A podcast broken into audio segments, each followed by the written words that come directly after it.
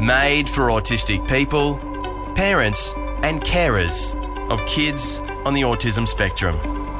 This is a different brilliant with Orion Kelly. No two autistic people are the same. Open conversations that inform and engage world a better place for autistic An Aspect podcast focusing on the strengths, interests, and aspirations of the autistic community.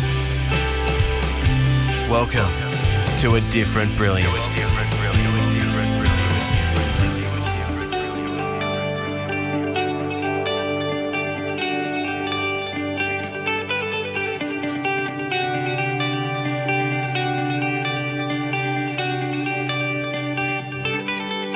Thank you so much for listening and welcome to A Different Brilliant. I'm your host, Orion Kelly, and I'm autistic. My purpose is to inspire, inform, and entertain you through focusing on the strengths, interests, and aspirations of the autistic community. A different brilliant with Orion Kelly.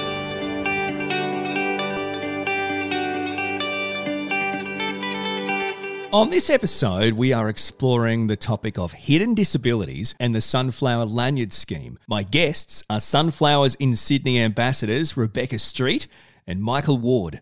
Rebecca and Michael, thank you for joining me. Well, thank you for having us. It's a pleasure to be here. Thanks for having us, Orion. It's very exciting to be here. It's great to talk to you guys about hidden disability and Sunflower Lanyard. I've done some uh, podcasts and YouTube videos on this. It's, I think it's fantastic. And okay, the idea of hidden disabilities. Let's, I guess, for people listening, talk about what are hidden disabilities and and why is autism considered a, a hidden disability? All right. Well, a hidden disability could basically be summarized as a disability that cannot be visually seen. We all know that you have visually known disabilities, for example, someone who sadly loses a limb or someone who doesn't have the ability to walk. A hidden disability is more complicated thing, particularly in relation to autism, because it's not something that can be seen, but it's something that affects a person's everyday life. With autism in particular, with my experience since I was diagnosed with having Asperger's at the age of five, for a long time, particularly when I was younger, I would have difficulties operating my everyday life. But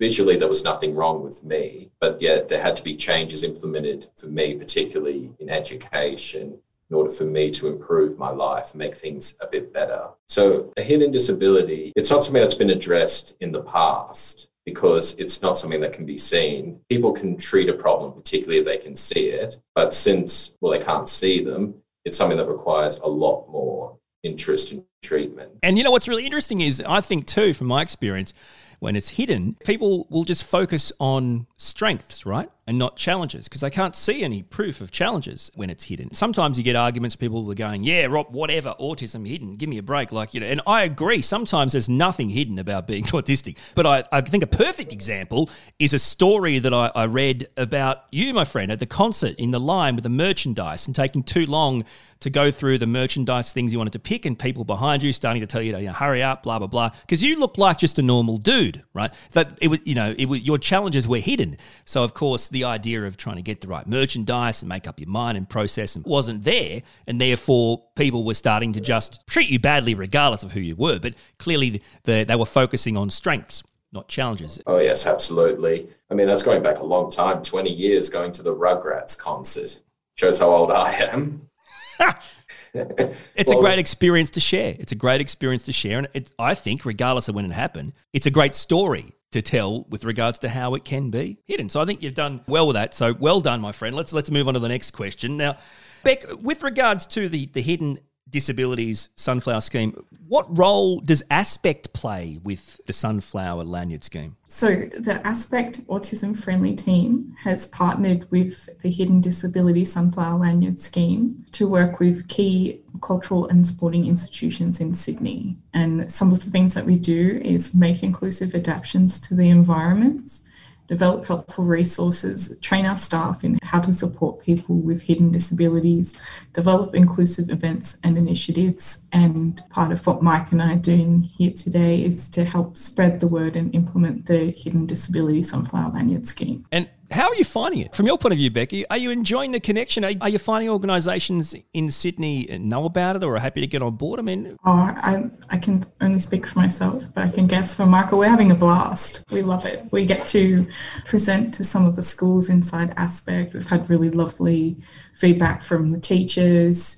I'm making a lot of friends in the community via LinkedIn, people reaching out to me saying, you know, oh, my daughter's thinking about wearing the lanyard. Can you tell me more about it? So it's been a really wonderful experience. Yeah, and I know that it's starting to infiltrate big codes, you know, like like footy. What about the Dragons? Uh, don't tell me that St George haven't adopted it yet because they bloody well. Come on, Dragons, get onto it. Is that your team? It is, and they better get on it soon. the Tigers are already on it, aren't they? Yeah, so the West Tigers are on it, and um, come on, Dragons. We, yeah, come on, Dragons. I, I'm not a sports ball person, but we we did go to the Mardi Gras.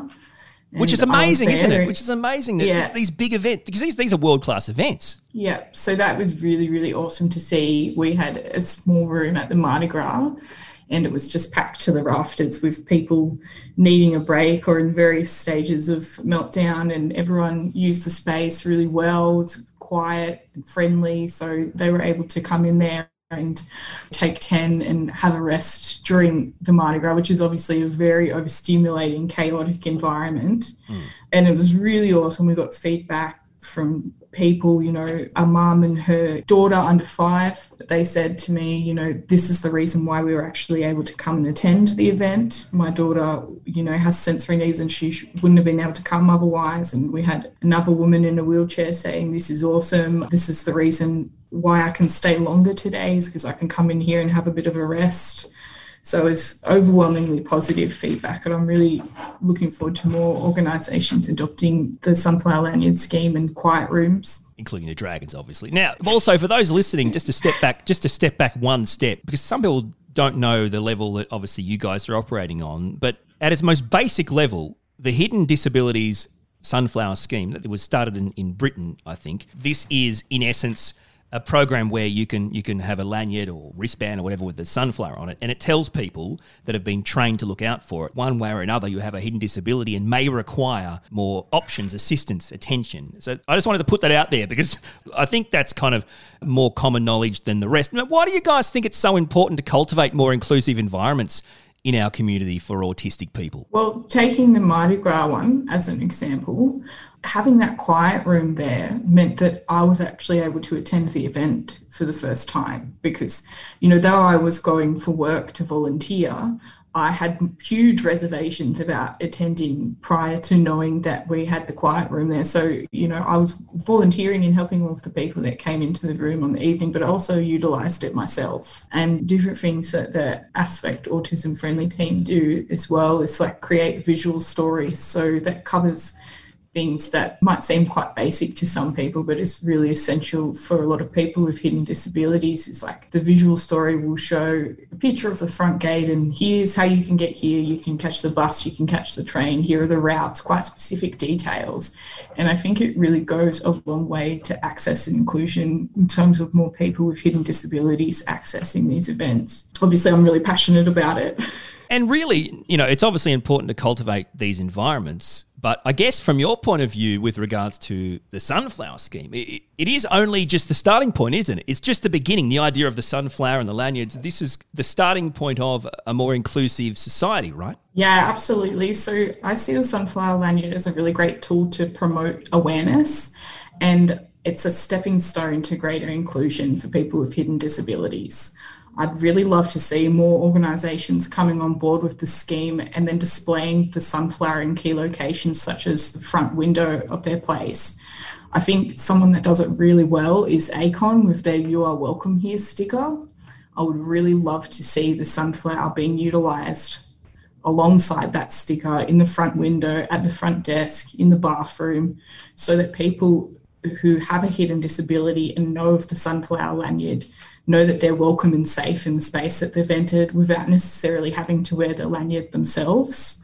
And I just think that the Lanyard scheme is a great way for organisations to show that they accept and celebrate difference. And when you're stepping into that space, you feel welcomed. And what about some of the organisations that are already on board across the country? You've talked about Mardi Gras, but do you want to tell us a bit about some of the organisations that have already come on board? Yeah, so quite a few people are jumping on board, some really exciting people. We've got the MCA, also the Australian Museum, the Art Gallery of New South Wales. We've got, of course, the original people that jumped on board with the airport, so Sydney, Brisbane, and Gold Coast Airport, Yarra Trams in Melbourne, and very soon Transport New South Wales, which I think is really brilliant. At least for me, travelling, there's a lot of massive sensory stimulation in those environments, and that's that's the kind of environment where I might choose to use the sunflower just to let other people know that, hey, I'm a bit different. I might behave a bit differently. I might not want to take off my headphones. So it's, it's really brilliant that Travel's jumping on board with it.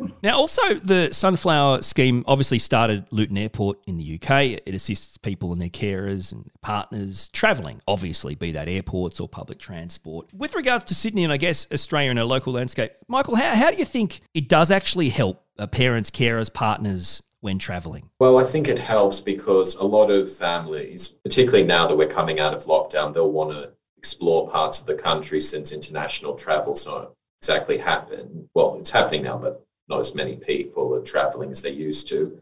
So people want to travel throughout the country. And for people with sensory issues, it can be very stressful, particularly with going through a busy airport, having pat downs, being checked, scanned, things that people take for granted that someone with sensory issues might find great difficulty in. So wearing a lanyard like that and having a staff that's trained and understands that this lanyard is significant and important means that they can treat people delicately so that we're not going to have a situation where say someone feels really uncomfortable. Say you've got a someone with sensory issues like an autistic boy or girl has their headphones taken off and they're getting pat down that could cause a pretty serious problem particularly if it's handled very poorly where it's just yanked off and it could even cause like a meltdown situation where they just can't take it anymore, particularly in a large area with so many people having to move in a very stressful environment. And even wearing it actually on a plane would actually be helpful. I myself, when I was a kid, had a lot of sensory issues, particularly when a plane would take off because there would be changes in pressure and that would affect my hearing quite badly. And also descending was pretty bad going from somewhere where you're fairly comfortable high in the air to descend, which cause a whole lot of problems, particularly with hearing. I'd also like to point out that it, the Sunflower program started at Gatwick Airport. I think you said Luton just to keep everything nice and correct in case you want to re-record that. No, I'd rather leave in your correction, to be honest with you, Michael, and that's what's going to happen. I'm going to have you correcting me on this podcast, okay? Okay, I just don't want to seem like a bit of a jerk. That's all. Like, You're not. Actually, You're not. Actually, it's actually it's Gatwick. You're Airport. not a jerk. You're an autistic dude. Okay, this is what we're doing here. So chill out, my friend. I'm not offended in any way. The truth is the truth. Uh, but Beck, do, do you ever hear people say to you, "Yeah, right. Okay, cool. Well, I'll get my kid to wear it, and I'll wear it." But the people at the airport don't even look at us. Or like, I mean, it must be hard for you to try and get this through to all the levels that are required to make this work, right? Yep. yeah, I, I, guess that's part of our role, Orion, is just to spread the message to as many people as possible so I'll, I'll chat to anybody about it and just say, look, hey, this is great. For example, off the back of what Michael was saying, it's really handy for me. I wore it in a shopping centre the other day, and what it meant was that I didn't take my headphones off when I was talking to customer service people. And usually, like the neurotypical expectation would be that you, you pop your headphones off and you have the conversation. But I just I didn't want to do that. It yeah. was too loud in there. And so having the lanyard on really helped in that scenario. And I think it's just that like subtle indication that can be really useful. One thing that's important to me is I want people to know that just because we're wearing a lanyard, don't come up to us like four or five of your staff and infantilize us. So wearing the lanyard, what I'm showing people is that I might behave a little bit differently than expected, such as I might not take my headphones off when we're having a conversation. I'm not trying to be rude, it's just really loud. So I really I love the lanyard for that reason because it can indicate to people that you do you might operate in a slightly different way, you might stim, you might not take off your headphones. So I think it's really important to have a symbol that is recognized for people to know. hey, this person might not act as expected, but it's okay, and we're going to accept and welcome them. I agree. It's there to empower, not to patronize, I think. Yeah, absolutely. So, what we're looking for is just a little bit more time, a little bit more understanding and patience and respect, not to be babied by wearing the lanyard. I think that's really important as yeah. it spreads more. I want people to know probably, I think, training around what an active meltdown looks like and how to assist somebody in that state would be really helpful as well. There's certainly times where I think that I, I would want help, but a lot of the time I probably I'm just keen to get through the process in a stress-free sort of mode as possible. And I think wearing the lanyard will hopefully help indicate that, just that I might act a little bit differently and just to have respect, mutual respect of those differences is the aim for me. Agreed. And I think, you know, the entire criminal justice system should be schooled in this too. I mean, even as an adult, let's say I'm wearing it in the car because I got pulled over, right? Just the idea that I could interact in a way that might make them feel uh, uncomfortable or suspicious or something. And if they're schooled in that, you know, there's better outcomes. And we know the outcomes that, that are there in the criminal justice system for people with different types of disabilities. So before we wrap up, though, uh, if there's an organisation, a business, any of those people listening that just want to check out some resources, anything to do with incorporating the sunflower scheme or, or access those autism friendly resources.